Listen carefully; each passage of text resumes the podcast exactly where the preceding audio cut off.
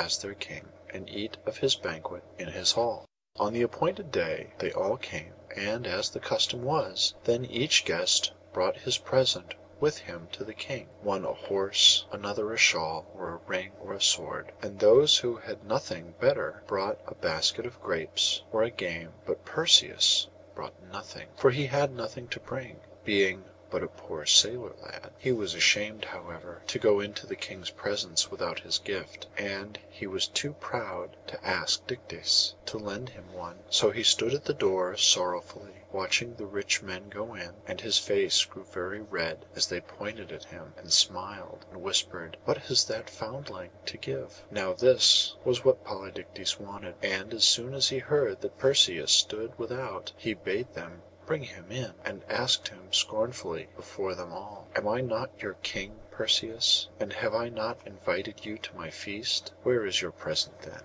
Perseus blushed and stammered, while all the proud men round laughed, and some of them began jeering him openly. 'This fellow was thrown ashore here like a piece of weed or drift, and yet he is too proud to bring a gift to the king; and though he does not know who his father is, he is vain enough to let the old woman call him the son of Zeus.' And so forth till poor Perseus grew mad with shame, and hardly knowing what he said, cried out, 'A present! Who are you who talk of presents? See if I do not bring a nobler one than all of yours together.' So he said boasting, and yet he felt in his heart that he was braver than all those scoffers, and more able to do some glorious deed.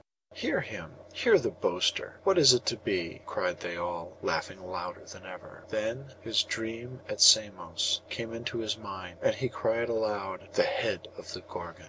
He was half afraid after he had said these words, for all laughed louder than ever, and Polydectes loudest of all. 'You have promised to bring me a Gorgon's head. Then never appear again in this island without it. Go.' Perseus ground his teeth with rage, for he saw that he had fallen into a trap. But his promise lay upon him, and he went out without a word. Down to the cliffs he went, and looked across the broad blue sea, and he wondered if his dream were true, and prayed in the bitterness of his soul.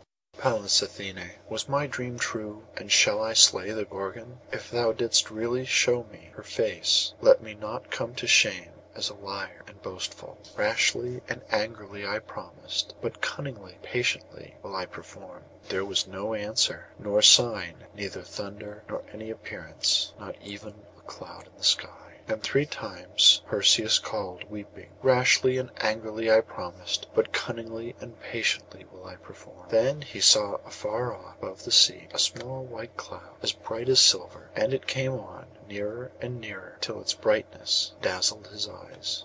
Perseus wondered at the strange cloud, for there was no other cloud all round the sky, and he trembled as he touched the cliff below.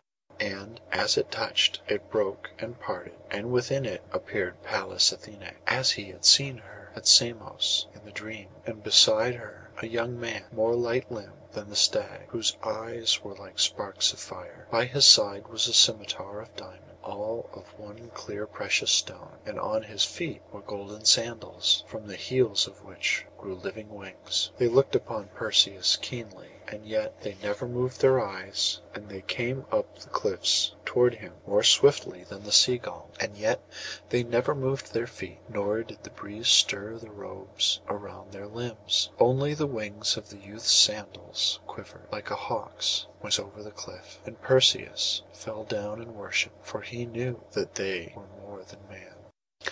But Athené stood before him, and spoke gently, and bid him have no fear.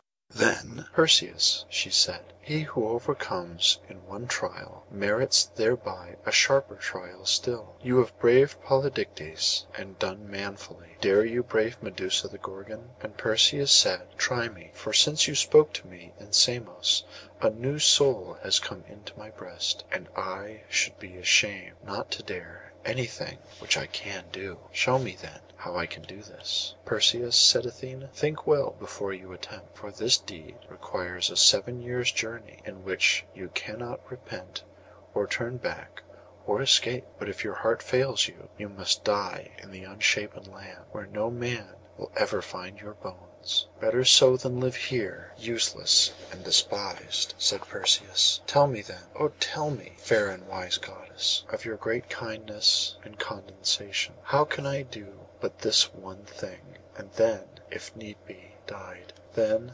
Athené smiled and said, 'Be patient and listen, for if you forget my words you will indeed die. You must go northward to the country of the Hyperboreans, who live beyond the pole, at the sources of the cold North wind, till you find the three Grey sisters, who have but one eye and one tooth between them. You must ask them the way to the Nymphs and daughters of the Evening Star, who dance about the golden tree in the Atlantic island of the west. They will tell you the way to the Gorgon, that you may slay her, my enemy, the mother of monstrous beasts. Once she was a maiden as beautiful as morn, till in her pride she sinned a sin at which the sun hid its face, and from that day her hair was turned to vipers, and her hands to eagles' claws, and her heart was filled with shame and rage, and her lips with bitter venom, and her eyes became so terrible that whosoever looks on them is turned to stone. And her children are the winged horse and the giant of the golden sword, and her grandchildren are Echidna the witch adder, and Geryon the three headed tyrant, who feeds his herds outside the herds of hell. So she became the sister of the Gorgons, Stheino and Euryte the abhorred, the daughters of the Queen of the Sea. Touch them not, for they are immortal,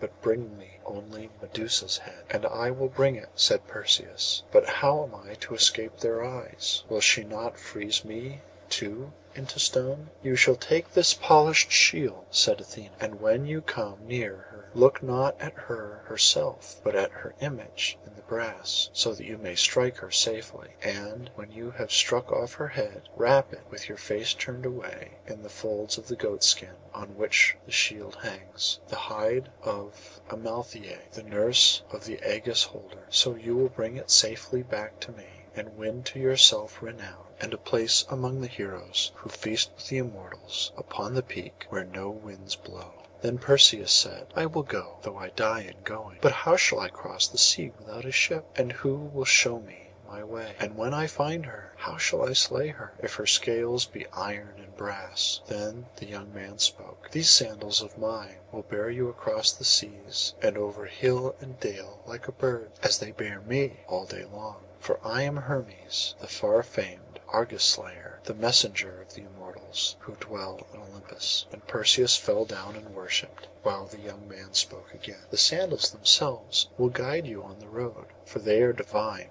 and cannot stray. And this sword itself, the Argus slayer, will kill her, for it is divine, and needs no second stroke. Arise and gird them on, and go forth.' So Perseus arose, and girded on the sandals and the sword. And Athené cried, 'No, leap from the cliff and be gone.' But Perseus lingered. 'May I not bid farewell to my mother and to Dictys? And may I not offer burnt offerings to you, and to Hermes, the far famed Argus slayer, and to Father Zeus above?' 'You shall not bid farewell to your mother, lest your heart relent in her weeping. I will comfort her and Dictys until you return in peace. Nor shall you offer burnt offerings to the Olympians, for your offering shall be Medusa's head. Leap and trust in the armour of the Immortals.' Then Perseus looked down the cliff and shuddered, but he was ashamed to show his dread. Then he thought of Medusa and the renown before him, and he leaped into the empty air. And behold, instead of falling, he floated, and stood and ran along the sky. He looked back, but Athené had vanished, and Hermes, and the sandals led him on northward ever, like a crane who follows the spring toward the Ister fens.